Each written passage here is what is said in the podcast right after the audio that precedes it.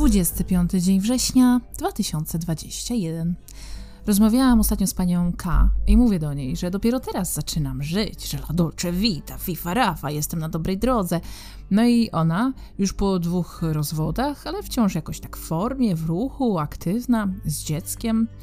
Wymieniłyśmy sobie tam kilka zdań, no i każda poszła w swoją stronę.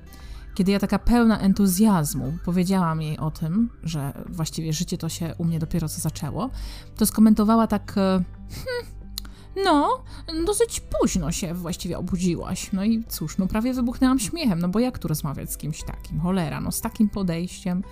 No kto określa, że, że co, że za późno, że za wcześnie, że, że późno, wcześnie? W sensie, że w domyśle, że za późno się obudziłam, tak?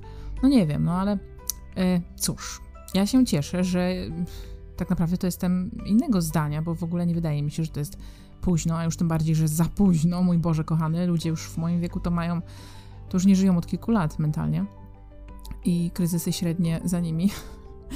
Ja po prostu wiem, nie wiem skąd, ja po prostu wiem, tak sobie przeprogramowałam własną główkę, że najlepsze wciąż jest przede mną. No matko bosko, przecież to jest oczywiste.